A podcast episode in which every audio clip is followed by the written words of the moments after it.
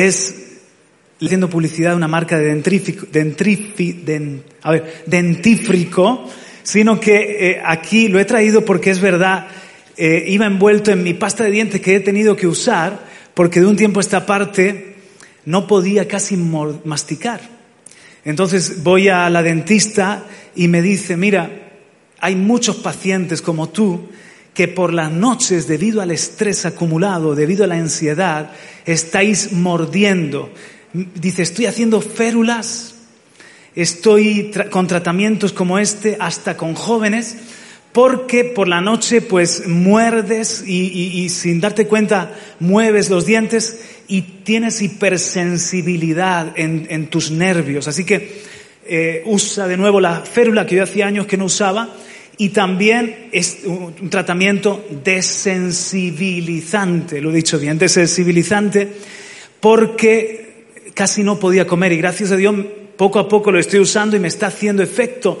Y entonces yo le digo a la dentista, mira, yo le testifico a ella, yo intento vivir con la paz del Señor y sin ansiedad durante el día, pero mi subconsciente se ve que me juega una mala pasada en la noche, y en la noche se ve que estoy echando el estrés o echando la preocupación. Ella me dice, mira, no sabes cuánta gente por esto del coronavirus está también igual que tú. Y yo esta mañana hablaba de que vivimos en un tiempo donde es normal que tengamos algún tipo de ansiedad, de preocupación, un tiempo de incertidumbre, es una palabra que se ha puesto de moda, pero gloria a Dios por los dentistas, pero gloria a Dios también porque tenemos certezas en la palabra de Dios. Esta mañana compartía ese versículo que para mí y para ti seguro es un favorito, de Romanos 8.28, y sabemos que a los que aman a Dios, todas las cosas les ayudan para bien. Dios sigue en su trono y esto que estamos viviendo es para bendición en aquellos. ¿Cuántos aman aquí al Señor de todo corazón? Así que de esto Dios va a sacar algo positivo, está sacando ya algo positivo y de beneficio y de bendición para todos nosotros. También el apóstol Pablo ahí mismo dice, y estoy convencido que ni lo alto, ni lo bajo, ni lo profundo, ni lo presente, ni lo porvenir, ni ángeles, ni principados, ni nada nos puede separar del amor de Dios que es en Cristo Jesús, Señor nuestro. Son convicciones, son certezas. Es el ancla, es el fundamento de nuestra vida y de nuestro corazón en estos tiempos. Así que yo le doy gracias a Dios porque Él sigue en su trono, porque todo lo que está pasando a nivel mundial está bajo su gobierno y porque nosotros también estamos dentro de su plan para la tierra y Él va a cuidar de nosotros porque es nuestro Padre que nos ama. Su amor echa fuera el temor. ¡Aleluya! Así que yo quiero orar y presentar este momento de la palabra y continuar justo donde lo dejé esta mañana. He titulado esta segunda parte con un poquito de trampa mi mensaje. Lo he llamado así, el apocalipsis del coronavirus. El apocalipsis del coronavirus. Y ahora os voy a explicar. Padre, te doy muchas gracias, Señor, y me presento, a la iglesia, Señor, Dios mío, este momento de la palabra. Te entrego mi boca, Espíritu Santo, para que tú la puedas usar. Ayúdanos, Señor, a entender, a recibir todo lo que tú quieres hablarnos y la bendición que tienes para nosotros a través de tu palabra. Queremos que también en este momento, como en los cánticos, en la cena del Señor, en todo, te lleven la gloria y la honra en el nombre de Jesús. Amén. Amén. ¿Puedes darle otro aplauso? ¿Verdad que sí? Amén. Aleluya. Amén, pues ven conmigo a Apocalipsis en el capítulo 1 y versículo 1 donde dice la revelación de Jesucristo. Y la palabra revelación, como sabemos, es precisamente el título de este último libro de la Biblia, el Apocalipsis en griego, es la revelación de Jesucristo que Dios le dio para mostrar a sus siervos las cosas que deben suceder pronto. Y la dio a conocer, enviándola por medio de su ángel a su siervo Juan. Compartía con los hermanos del primer turno que podemos tener dudas en cuanto a si estamos ya o no en acontecimientos del Apocalipsis, o al menos cerca del fin. Esto también puede provocar en nosotros algún tipo de de preocupación o de incertidumbre, serán ya las plagas, será ya que estamos viviendo a las puertas de la venida del Señor. ¿Es esto un apocalipsis? Y yo no quiero entrar, no es mi mensaje entrar en escatología. Yo sí creo que el Señor viene pronto, que estamos en los dolores de parto, pero no siento esa inminencia o que esto del coronavirus sea una plaga apocalíptica. Creo que sí que nos prepara, creo que nuestro corazón de alguna manera está más cerca del cielo cuando vemos todo lo que pasa en la tierra. Pero no quiero hablar del apocalipsis en una forma escatológica o del tiempo del fin, sino que quiero llevarte al apocalipsis en el sentido de que Juan, en este momento, como nosotros también, estaba viviendo un momento de prueba, un momento de persecución, desterrado en esta isla. Estaba en una especie de cárcel. Y dice aquí mismo, en el versículo 9, yo Juan, vuestro hermano y compañero en la tribulación. Así que Juan puede enseñarnos muchas cosas sobre esto. Compañero en la tribulación, en el reino y en la perseverancia en Jesús. Me encontraba en la isla llamada Patmos a causa de la palabra de Dios y del testimonio de Jesús. Entonces dice en el 10, estaba yo en el Espíritu en el día del Señor y oí detrás de mí una gran voz como sonido de trompeta. Versículo 12, y me volví para ver de quién era la voz que hablaba conmigo, y al volverme vi 7 candelabros de oro, y en medio de los candelabros vi a uno semejante al Hijo del Hombre, vestido con una túnica que le llegaba hasta los pies y ceñido por allí, encarcelado, desterrado. Es una situación angustiosa, un tiempo difícil para la vida del apóstol. Pero dice que él estaba en el Espíritu, en el día del Señor, y él entonces tiene un apocalipsis, él tiene una revelación en medio de su encarcelamiento nueva de Jesucristo. Él ya conocía, por supuesto, a Jesús. Lo había visto en su tiempo en la tierra. Había estado muy cerca, un amigo, un discípulo amado, se había recostado en su pecho. También lo había visto resucitar y estuvo con él 40 días antes de subir al cielo. Pero ahora lo ve a Jesús en una nueva dimensión, de una manera que cae como muerto. Mira lo que dice en el versículo 17. Cuando le vi, caí como muerto a sus pies. ¿Por qué? Porque Jesús se revela aquí como el Alfa y la Omega, como el Todopoderoso. Se revela aquí como el Rey de Reyes, el Señor de Señores.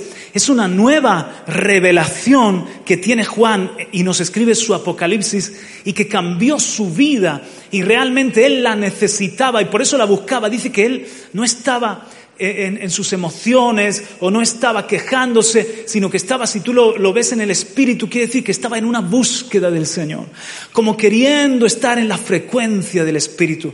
Y entonces oyó una voz como sonido de trompeta. ¿Cómo era? Como sonido de trompeta. Y yo le decía al turno de la mañana que también creo, mis hermanos, que necesitamos nuestro apocalipsis en este tiempo, una nueva y fresca, una revelación de Jesucristo personal. Cada uno de nosotros, también como iglesia, por supuesto, pero cada uno de nosotros necesitamos un apocalipsis en este tiempo, una revelación intensa. Y creo también, estoy repasando un poquito para entrar a lo nuevo, que la voz del Señor en este tiempo para nosotros es en voz de trompeta. Él muchas veces habla en susurros, él muchas veces habla en una brisa apacible, pero en este tiempo, no sé si tú lo puedes oír, yo al menos sí, creo que en esta mañana el Espíritu del Señor quiere confirmar lo que Él está clamando y hablando con sonido de trompeta a cada uno de nosotros para recordarnos quién es Él, que Él sigue siendo Dios, que Él sigue siendo todopoderoso, que Él sigue siendo nuestro Padre que cuida de nosotros y también nos está llamando a cada uno de sus hijos y nos está diciendo, es tiempo de buscarme, es tiempo de buscar al Señor, es tiempo de entrar al aposento, es tiempo de estar en el Espíritu, en el día del Señor. ¿Tú tienes testimonio de esto? Amén. Aleluya. Fíjate que he estado viendo en este tema de la revelación que Jesús, si me acompañas a Primera de Corintios capítulo 15, por favor, vamos a verlo en la palabra, que Jesús dice que se aparece unas cuantas veces.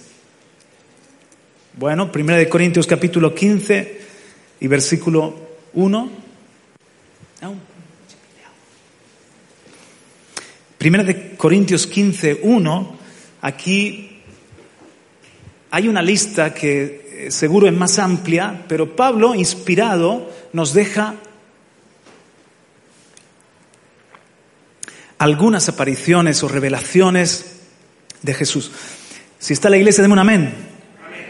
Dice en el versículo 1, ahora os hago saber, hermanos, el evangelio que os prediqué, el cual también recibisteis, en el cual también estáis firmes, por el cual también sois salvos si retenéis la palabra que os prediqué, a no ser que hayáis creído en vano.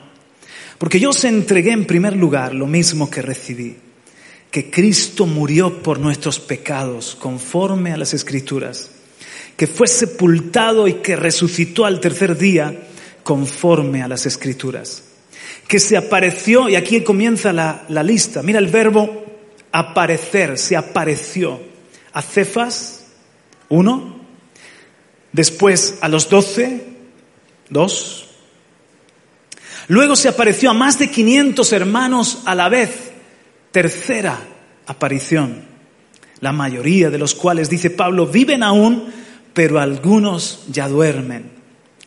Después se apareció a Jacobo, cuarta aparición. Luego a todos los apóstoles, quinta.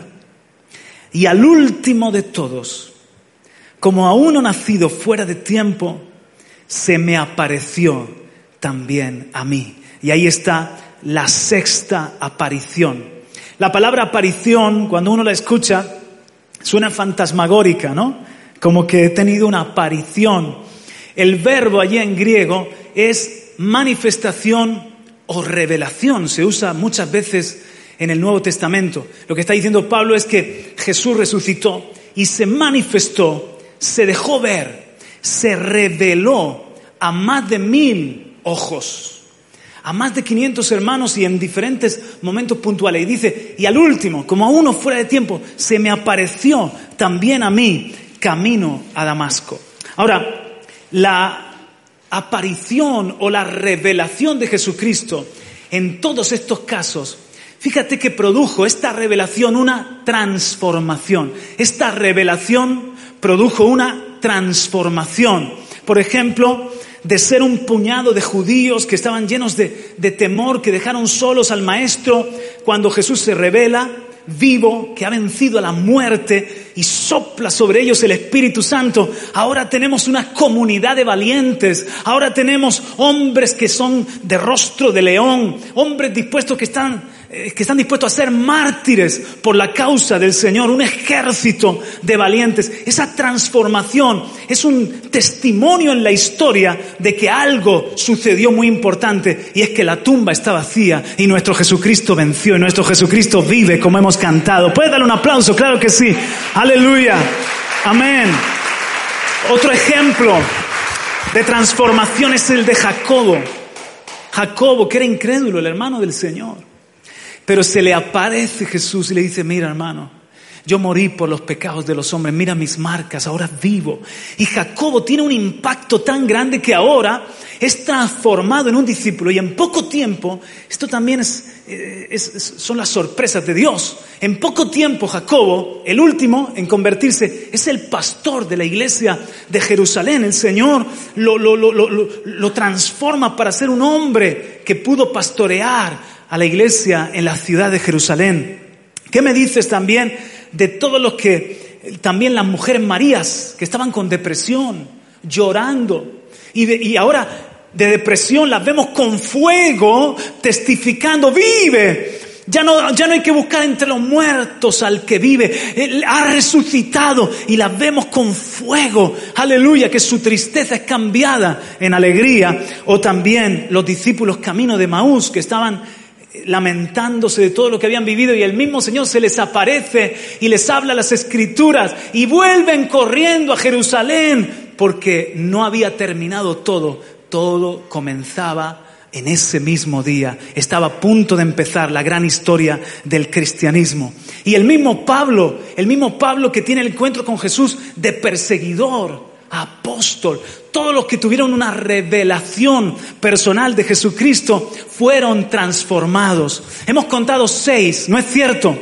Pero la buena noticia para todos nosotros es que podemos incluirnos en esta lista. Nosotros cada uno podemos ser el pueblo de la 7ª revelación. Es decir, podemos decirle a Pablo, espera, tú escribiste que a los discípulos, a los 500, a Jacobo, a ti el último, pero no eres el último, también se me reveló a mí, también me salió al encuentro camino a Damasco, yo también tuve mi encuentro con Jesús y se me reveló y lo conozco personalmente, aleluya, y ese encuentro ha transformado mi vida para siempre. Estamos dentro de ese grupo. Aleluya. Y por eso estamos aquí, no porque hemos cambiado de religión o porque nos gusta la música o venir a un ambiente sano como este. Estamos porque Él nos ha transformado. Él nos ha cambiado. Él nos ha hecho ver y entender, como dice en el versículo 3, que murió por nuestros pecados, murió por mí. Versículo 4, que fue sepultado, murió por mí, fue sepultado y resucitó al tercer día. Y yo no tengo un Dios muerto, tengo un Dios vivo que es mi amigo, que vive dentro de mí por su Espíritu Santo y que se me ha parecido. No estoy hablando de una aparición, digamos, con el ojo físico, aunque no podemos negar que Él sigue haciéndolo. Tenemos testimonios del mundo musulmano, del mundo de extrema persecución, que Jesús mismo en visiones y en sueños está apareciéndose para tocar vidas. Y muchos de nosotros quizás hemos tenido alguna experiencia sobrenatural. Pero lo que estoy hablando es que por la fe, por el Espíritu, por la Escritura, en una forma personal se ha revelado a nuestro corazón. Y ha hecho un antes y un después. Y por eso estamos hoy aquí, en este lugar, con un Dios que es amigo y con un Dios que es Padre. Con un Dios que podemos decir, Él vive y me ha dado la vida. ¡Aleluya! Y sabes una cosa, el verbo aquí para aparecer en estos versículos de Primera de Corintios 15, dice Vain, que sabe mucho de esto, que es maestro de griego, que está en voz media, quiere decir que no fueron encuentros casuales, fortuitos, como aquel que ahora vas al mercado de Lugo o a una playa y te encuentras con alguien que hace tiempo no veías. Hombre, ¿cómo estás? No. El que esté, el aparecer en voz media indica o da a entender que fue un encuentro buscado por el Señor, intencional. Él dejó a las 99 y fue a por la oveja número 100. Él salvó a cada uno de ellos, se apareció, iba en busca de ellos, porque Dios es el gran buscador y que nos ha buscado también a cada uno de nosotros, que ha dejado a las 99 y deliberadamente te ha buscado a ti y me ha buscado a mí. ¿Cuántos dicen gloria a Dios? Hay otro texto muy importante que quiero que busques, que está en Juan capítulo 14, y si no lo proyectamos, Juan capítulo 14, y versículo 21, un solo versículo de labios del Señor. Juan 14, 21.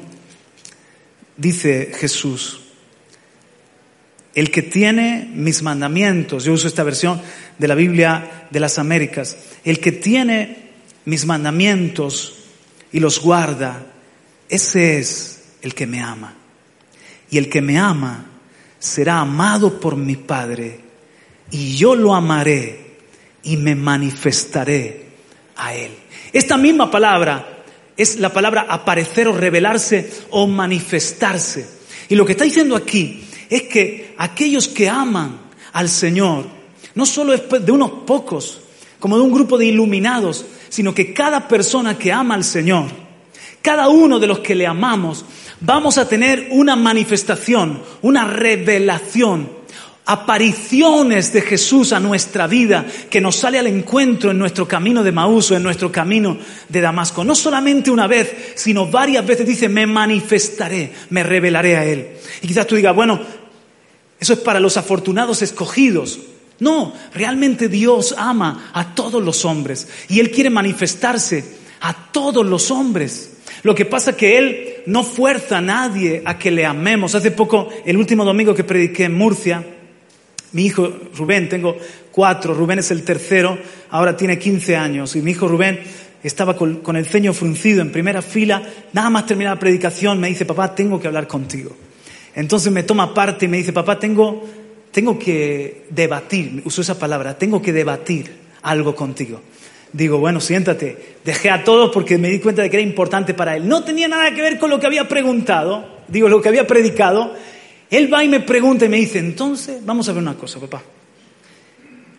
Entonces, si yo no me entrego al Señor, no me va a ir bien en la vida.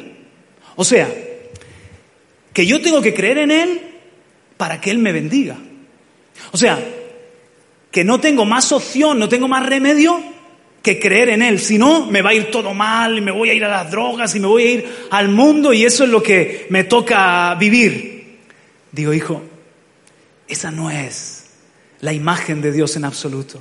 Es más, hay mucha gente que no le ama a Dios o que no le da su vida al Señor y les va bien. Y son buenas personas. Y tienen a lo mejor hasta buenas obras o más educación que nosotros y viven una vida que relativamente es provechoso. El punto es, hijo, que con el Señor siempre nos puede ir mejor. Que con el Señor siempre nos estamos, si no lo tenemos a Él, nos estamos perdiendo lo mejor, el plan de Dios para nuestra vida y también estar con Él en la vida eterna. Pero Él no fuerza a nadie. Él no te va a forzar a ti, hijo, a que tú le ames. Él te da la libertad y te deja la puerta abierta. Si tú quieres irte, y yo tampoco como papá te voy a obligar nunca.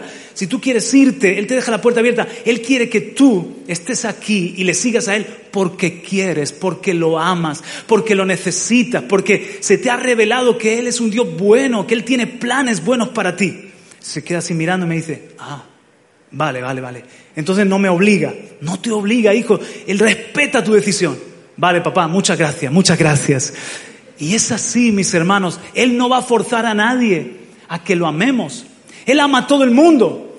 Pero me pasa a mí como pastor, incluso hablábamos Vanessa y yo el otro día, o de camino para aquí creo que era, de algunos hermanos que les amamos, los amamos, ya no están en la iglesia y sin embargo ya no podemos tener una relación con ellos. Porque quizás han tomado otro camino o tienen un mal concepto, no lo sé. No puedo forzarles a que me amen. Yo los sigo amando, pero no puedo forzarles a tener una amistad conmigo porque han decidido, de alguna manera, tomar una distancia conmigo. Y salvando las distancias, y eso es doloroso para mí porque yo los amo. Son mi familia, son mis hermanos, es doloroso para mí. Salvando las distancias para Dios es doloroso.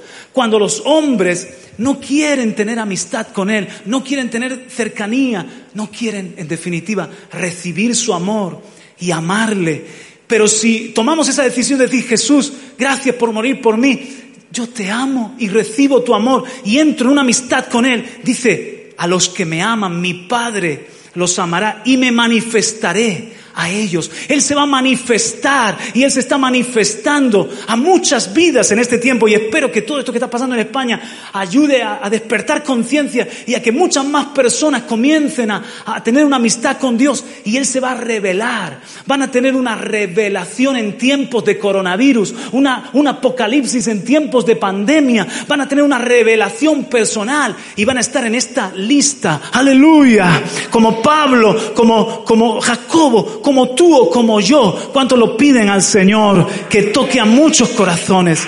Y nosotros le amamos. Dale ese aplauso fuerte. Le amamos porque Él nos amó primero. Aleluya. Amén. Entonces, yo quiero que un momentito lo veas en Pablo, lo que te estoy intentando explicar, así como en Juan. Esto está en Hechos de los Apóstoles, capítulo 26. Juan ya les conocía, pero tiene una nueva revelación. ¿De qué nos está hablando el Señor Juan Carlos? De que tú ya lo conoces probablemente, pero Él quiere que tengamos una revelación progresiva y permanente, que busquemos en este tiempo una revelación fresca de Jesucristo, encuentros con Él, momentos en los que se nos quiere manifestar, algo que el Señor nuevo va a hacer en cada uno de nosotros. Estamos en Hechos 26, es el ejemplo del apóstol Pablo y versículo 14, amén, y lo proyectamos también Hechos 26, 14, dice Pablo que cuenta su conversión al rey Agripa. ¿Están ahí mis hermanos? Y después de que todos caímos al suelo, oí una voz que me decía en el idioma hebreo: Saulo, Saulo, ¿por qué me persigues? Dura cosa te es dar coces contra el aguijón. Yo entonces dije: ¿Quién eres, Señor? Y el Señor dijo: Yo soy Jesús a quien tú persigues. Pero levántate y ponte en pie, porque te he aparecido, y ahí está la palabra otra vez, con el fin de designarte como ministro y testigo, no solo de las cosas que has visto, sino también de aquellas en que me apareceré a ti, librándote del pueblo judío y de los gentiles a los cuales yo te envío, para que abras sus ojos, a fin de que se vuelvan de la oscuridad a la luz y del dominio de Satanás a Dios, para que reciban por la fe en mí el perdón de pecados y herencia entre los que han sido santificados.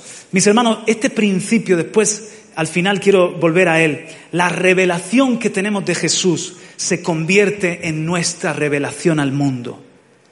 Otra vez, la revelación que tenemos de Jesús se convierte en nuestra revelación al mundo. O dicho de otra forma, la manifestación que recibimos de Cristo se torna en la forma en la que nosotros nos manifestaremos a los hombres. Pablo llevó la luz que había recibido. Pablo llevó al mundo la manifestación del Cristo que se le había revelado. Esa aparición de Cristo no solo nos transforma, sino que es la revelación que nosotros tenemos para dar, para entregar al mundo, ser testigos de lo que hemos visto y oído. No son fábulas, no son doctrinas o mandamientos aprendidos de memoria. Te hablo de lo que Él ha hecho en mí. Te hablo de su amor. Te hablo de su paciencia. Te hablo de cómo cambió mi casa. Te hablo de cómo Él cada día me da paz. Está conmigo en estos tiempos difíciles donde nosotros también tenemos ansiedad y mordemos por la noche los dientes. Pero Él nos da paz para seguir adelante. Y tenemos gozo, como decía el pastor. Estamos siempre gozosos porque nada nos puede separar de su amor. Aleluya. Y ese es el testimonio que yo te puedo compartir del Cristo que se me ha revelado. Un poquito antes el apóstol Pablo también lo relata en Hechos capítulo ahora 22. Hechos 22. Lo que subrayo es lo que dice Jesús a Pablo: me he aparecido a ti con el propósito de salvarte, y serás testigo de todo lo que te muestre en las otras veces que me apareceré a ti. Es una revelación que seguía. Juan en Apocalipsis ya le conocía a Jesús, pero necesitaba ese momento en Patmos de ver al Hijo de Dios delante de él. Y aquí en Hechos 22, en el versículo 13, sigue contando el apóstol Pablo su testimonio ahora delante de judíos. Vino a mí y poniéndose a mi lado me dijo: hermano Saulo, recibe la vista. En ese mismo instante alcé los ojos y lo miré, y él dijo: el Dios de nuestros padres, habla Ananías, te ha designado para que conozcas su voluntad y para que veas al justo. Di conmigo: esto es para mí también. Porque Juan 14, 21 dice: me manifestaré al apóstol Pablo, me manifestaré a los predicadores, o me manifestaré solo a Jacobo o a los 12. Él dice en Juan 14, 21: el que me ama, me manifestaré a él. Y entonces Pablo tiene esa revelación, dice: el Dios de nuestros padres, 14, te ha designado para que conozcas su voluntad y para que veas al justo y oigas palabras de su boca. Porque testigo suyo serás a todos los hombres de lo que has visto y oído. Y ahora, porque te detienes, levántate y bautízate y lava tus pecados invocando su nombre. Y aconteció, mira lo que nos cuenta Pablo, que cuando regresé a Jerusalén y me hallaba orando en el templo, caí en un éxtasis y vi al Señor que me decía: apresúrate y sal pronto de Jerusalén, porque no aceptarán tu testimonio acerca de mí. Es otra manifestación. Versículo 21. Pero él me dijo: ve, porque te voy a enviar lejos a los gentiles. Entonces, cuando los judíos que están escuchando el testimonio de Pablo, ellos escuchan que el Señor le mandaba a los gentiles, ellos se rasgan las vestiduras y quieren destrozarlo literalmente a Pablo. Y Pablo tiene que ser puesto aparte, puesto a salvo. Pero mira un poco más adelante, en el capítulo 23 y versículo 11. Es la experiencia de Pablo con las revelaciones de Jesús. Hechos 23, 11. A la noche siguiente, después del incidente, se le apareció el Señor. Otra vez, en la palabra revelar, manifestar, aparecer el Señor. Y le dijo: ten ánimo, porque como has testificado fielmente de mi causa en Jerusalén, así has de testificar también en Roma. Entonces podemos ver cómo Pablo tiene la aventura de ir conociendo a Jesús y teniendo encuentros con Jesús y una revelación personal de su amor, de su cuidado, de que él está guardado aún en tiempos de la persecución o de las tribulaciones. Más que nunca, ahí está Jesús con él. Por eso le dice: vas a ser testigo de lo que hoy has visto y de todo lo que te mostraré, porque me voy a seguir apareciendo a ti. Y fíjate que la primera vez que se le aparece, este es un paréntesis, le habló en el idioma hebreo. No le habló en griego, Pablo sabía perfectamente el griego, pero le habló en el idioma de su corazón, le habló en el idioma hebreo, porque el Señor sabe cómo hablarnos personalmente a cada uno, el Señor sabe cómo tratar personalmente y revelarse a cada uno. Yo, por ejemplo, tengo un tío, ya está en el cielo, mi tío Paco, que él, su esposa se convirtió a mi tía, y él resistía al evangelio y se mantenía evidentemente en sus convicciones. Era un hombre muy serio, muy calculador. Y mi tía empezó a reunirse con el enfado de mi tío Paco. El caso es que él quería de alguna manera refutar a su esposa y que viera que donde estaba ella asistiendo ahora era una cosa que ni siquiera tenía sentido con la Biblia, y comenzó a leer la Biblia. El caso es que mi tío se pone a leer la genealogía de Jesús. Y leyendo la genealogía de Jesús, que es la de las cosas que, seamos francos, a veces le pasamos por arriba, ¿no? Y vamos así rapidito. Leyendo la genealogía de Jesús, comienza a ver la genealogía: hijo de José, hijo de Jacob, hijo de Tatán, hijo de David, hijo de no sé quién. Y así llegó hasta Adán, dice: hijo de Adán, hijo de Dios.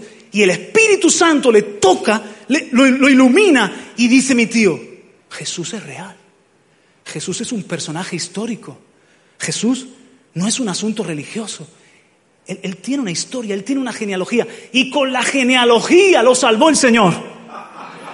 Algo que quizás tú dices, se podían haber ahorrado eso y la Biblia sería la mitad de grande. Pero con la genealogía lo salvó el Señor. Diferente a cómo se me reveló a mí, por ejemplo, que se me reveló en mi adolescencia como un padre, porque yo tenía una gran necesidad y un gran vacío, mucha ansiedad, y se me reveló como un padre, el padre, la figura de referencia que yo necesitaba. Veo a mis hijos, mi hijo segundo, mi hijo Enoch tiene 18 años, y en los momentos de esos momentos que quieren hacer su grupo de amigos afuera y descubrir cosas y que de alguna manera están en la iglesia pero están siendo atraídos. En ese mismo momento, mi hijo tuvo 3 sueños en diferentes semanas, pero el mismo sueño se le repitió 3 veces. Y el sueño es que él se veía bajo la Torre Eiffel en París, y entonces, corrígeme mamá que tú lo sabes mejor, de repente unos soldados romanos lo comienzan a perseguir a él, y entonces él huye de ellos como si vinieran de los tiempos de Jesús, y baja a unas catacumbas, como a unos pasillos subterráneos bajo París. Entonces está huyendo con ansiedad, y más adelante ve una puerta que se abre, y que se están llevando, lo que ve en esa puerta es que se están llevando esos mismos soldados romanos, se están llevando a Jesús lacerado, a Jesús torturado, se lo están llevando. Y en ese momento del sueño, dice mi hijo, que Jesús se vuelve y lo mira. y hay un encuentro de mirada con mirada. Y en ese momento la mirada de Jesús es esa mirada que te derrite, es esa mirada que te conquista, que te llega tan hondo. Dice, papá, ahí yo entendí cuánto el Señor me ama. 3 veces el mismo sueño. ¿Qué creen ustedes? Esa revelación de Jesucristo hizo que mi hijo dijera, aquí me quedo, yo quiero seguir a Jesús. Jesús no es cosa de mis padres, es para mí también. ¡Aleluya! Él sabe cómo hablar en el lenguaje de la necesidad. Él sabe cómo hablar personalmente a cada uno de nosotros. A lo mejor a ti el Señor te va a hablar por alguien o por la palabra. No sé cómo es tu historia de conversión. Hace poco, mira, otro testimonio y termino, no quiero tomar mucho tiempo. Y me dice Daniel, que es un joven de la iglesia, pastor, ¿sabes qué pasó? Un compañero mío de informática, estamos terminando informática, un compañero mío estaba enfermito y yo le dije, ¿me dejas orar por ti? Y este compañero de informática dice que es ateo y incrédulo, pasota simplemente, pues bueno, dice, con una condición, si me dejas orar por ti, tú vienes conmigo el domingo a la iglesia. Si te sanas, tú vienes conmigo el domingo a la iglesia. Y el otro dice, pues bueno, pues venga, pues ora. Y oró por el compañero. ¿Y a qué no sabes qué pasó? Se sanó. Pero no fue a la iglesia.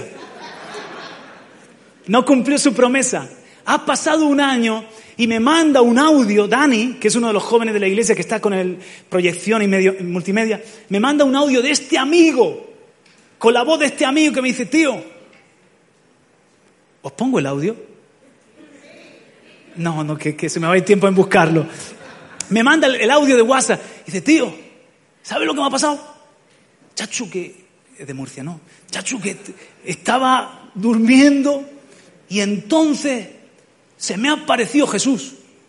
No lo veía, pero yo sabía que era Jesús. Y he paseado con él. Y en mi sueño, dice, yo le hacía todas las preguntas que me preocupan en mi corazón.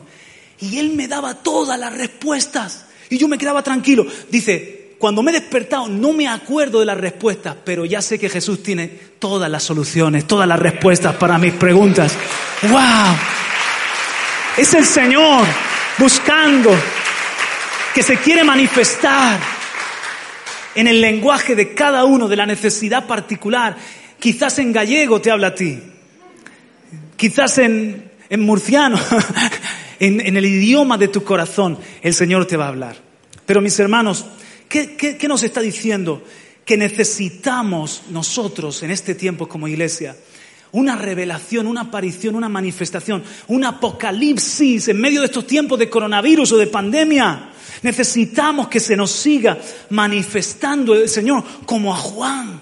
Y que transforme nuestras vidas. ¿Qué le pasó a Juan? Si siguiéramos leyendo en Apocalipsis capítulo 1, o qué tal si vamos allí, en Apocalipsis capítulo 1.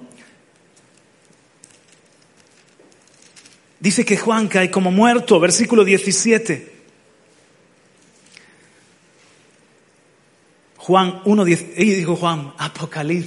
Es Apocalipsis 1:17. Cuando le vi, dice, caí como muerto a sus pies. O sea, era imponente. Y él puso su mano derecha sobre mí, diciendo, no temas, yo soy el primero y el último. Escucha, yo siento que él nos está diciendo en esta mañana, nos está poniendo la mano en el hombro y nos está diciendo, no temas. Yo soy el primero y soy el último. Toda la historia de la humanidad, yo estoy por encima del tiempo, ya la conozco. Está en mis manos, en mi soberanía. Voy a hacer que todas las cosas ayuden para el propósito que tengo. No me ha pillado nada de esto por sorpresa. Estoy contigo. No temas, shalom, paz. Versículo 18. Y el que vive, y estuve muerto, y aquí estoy vivo por los siglos de los siglos y tengo las llaves de la muerte y del Hades. Así que Jesucristo tiene todo poder, toda autoridad. Es el que abre puertas y nadie cierra. Es el que cierra puertas y nadie abre. Él tiene las llaves del Hades. Él edificará su iglesia y las puertas del Hades no prevalecerán contra ella. Él es Jesucristo, el Todopoderoso. Entonces se le reveló a Juan en medio de su necesidad y le dijo, no temas. Era una visión imponente, pero con el mismo amor, con la misma dulzura y con la misma cercanía. Y lo preparó Los preparó para ese momento y los preparó para entender las cosas que eran y las que han de venir. Los preparó para tener la visión correcta de su tiempo y de tiempos por delante. Y eso es lo que necesitamos cada uno de nosotros. ¿Está escuchando a alguien? Es lo que necesitamos en este tiempo. Pero, y termino con esto, mis hermanos,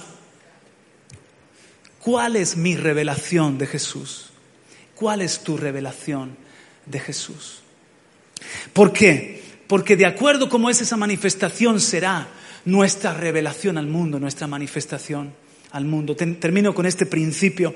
Hay personas que tienen a un Jesús que es un Jesús religioso, a su propia imagen, o quizás un Jesús legalista, no sé, un Jesús humanista, histórico, pero nosotros se nos ha revelado el Jesús. Yo en estos tiempos, que también he tenido carga y preocupación y por supuesto me he sentido como por momentos que me faltaba el aire en el confinamiento, pero he tenido la revelación de ese Padre que tenemos de misericordia, de ese Dios que no me culpa o me condena porque tenga preocupación o temor o ansiedad. Él lo comprende, Él fue hombre como nosotros. Ese Dios que está ahí para fortalecerme, ese Dios que está ahí, que es un Dios. Dice, como están de alto los cielos sobre la tierra, así es de grande su misericordia. Como un padre se compadece de sus hijos, se compadece de cada uno de nosotros. Con ternura, con paciencia, compasivo y clemente es el Señor. ¡Cuánta paciencia! ¡Qué bueno es el Señor! Mi alma alaba al Señor en este día, de cómo Él está con nosotros en este tiempo. Y nos pasa como a mí me pasa con mis propios hijos, que no es que ellos van haciendo obras buenas y llenan una especie de requisito para que yo los trate bien y los bendiga. Y algunos tienen un Dios así, que parece que van llenando unos requisitos para que Dios los bendiga y los trate bien. Y si fallan, entonces el milagro no está accesible, o entonces el Señor está enfadado y le da la espalda. No, nosotros como padres, cuando nuestros hijos están bien, estamos tranquilos.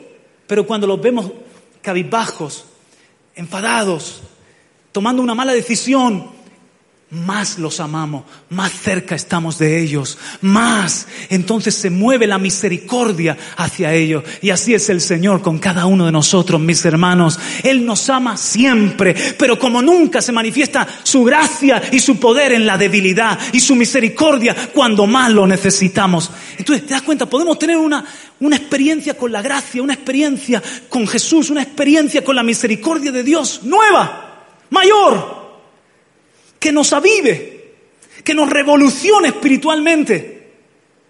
Y entonces, eso mismo, poderlo llevar al mundo. Yo estoy en un momento en el que el Señor me ha llenado de una mayor sensibilidad. Os he puesto el ejemplo de cómo resulta que he estado con ese asunto de morder. Y ahora estoy en un tratamiento desensibilizador. ¿Y me va bien? Voy a seguir con la receta de la dentista. Pero ¿sabes qué siento? Siento en este tiempo, y si me ayudáis los hermanos de la alabanza, por favor, y siento en este tiempo que estoy en un tratamiento sensibilizador. Creo que conforme nos acercamos más al Señor, más Él nos llena de misericordia. Él dice, bienaventurados los misericordiosos. Creo que estamos en un momento donde la iglesia necesita como una dosis extra de la gracia y del amor de Dios, para que podamos tener sensibilidad con lo que está pasando en nuestro mundo, con lo que están sufriendo nuestros vecinos. Creo que estamos en un momento donde Dios va a activar. Es hora de los misericordiosos. Creo que el Señor quiere ampliar, aumentar nuestra capacidad de amar. Yo sé que, por ejemplo, vosotros sois una iglesia activa en el amor y en la misericordia, pero creo que Dios quiere activarnos y ampliar aún más esa capacidad de su misericordia, la que hemos recibido, esa revelación de Jesucristo, poderla trasladar. Aleluya, poder sentir, tener sensibilidad al Espíritu Santo, sensibilidad al sufrimiento de los que nos rodean. Entonces el Señor, mis hermanos, en este día, yo creo que nos está haciendo un llamado muy especial a que estemos buscando en el Espíritu esa manifestación nueva y fresca de Jesucristo. ¿Recibes la palabra? Puedes ponerte en pie conmigo y vamos a orar. Señor, te doy las gracias. Te doy gracias, Señor, porque tú eres nuestro gozo en estos tiempos, nuestra paz, porque tú eres nuestra esperanza. Te doy las gracias porque eres el refugio, la roca. Te doy las gracias porque cuando te buscamos, te hallamos, porque no estás lejos de ninguno de nosotros. Te doy las gracias porque al trono tuyo lo has llamado el trono de la gracia y de la misericordia, y has dicho que nos acerquemos con confianza. También, Señor, te doy las gracias porque puedo decir Abba con mis hermanos y decir Papá. Levantamos nuestras manos en este día, Señor, para decirte que te necesitamos. Que necesitamos que pongas tu mano en el hombro y que vuelvas a decirnos no temas. Señor, que necesitamos esos encuentros contigo en el coche conduciendo al trabajo. Señor, paseando quizás en el campo, en la playa. Esos encuentros, revelaciones, apariciones en el secreto, en el cuarto. Aquí en el templo, orando en medio de la iglesia, mientras que te adoramos, queremos más de ti, Señor. Tenemos hambre de ese apocalipsis, de esa revelación para este tiempo. Y te doy gracias porque nosotros podemos ser para este mundo también testigos de lo que hemos visto y oído. Podemos ser, Señor, una revelación, no de un Dios desdibujado, no de un Dios religioso, sino un Dios que es grande en amor, infinito en fidelidad, maravilloso en misericordia, incondicional en su amistad. Oh Señor, ayúdanos a compartir esto con todos, con los que nos rodean, Señor. Y esta canción, Señor, la hacemos nuestra. Yo quiero enamorarme más de ti. Enséñame a amarte y a vivir conforme a tu justicia y tu verdad. ¿Por qué no la cantamos juntos? Cuando pienso en tu amor y en tu fidelidad, no puedo hacer más que postrarme y adorar. Cuando pienso en cómo he sido, hasta donde me has traído, me asombro de ti.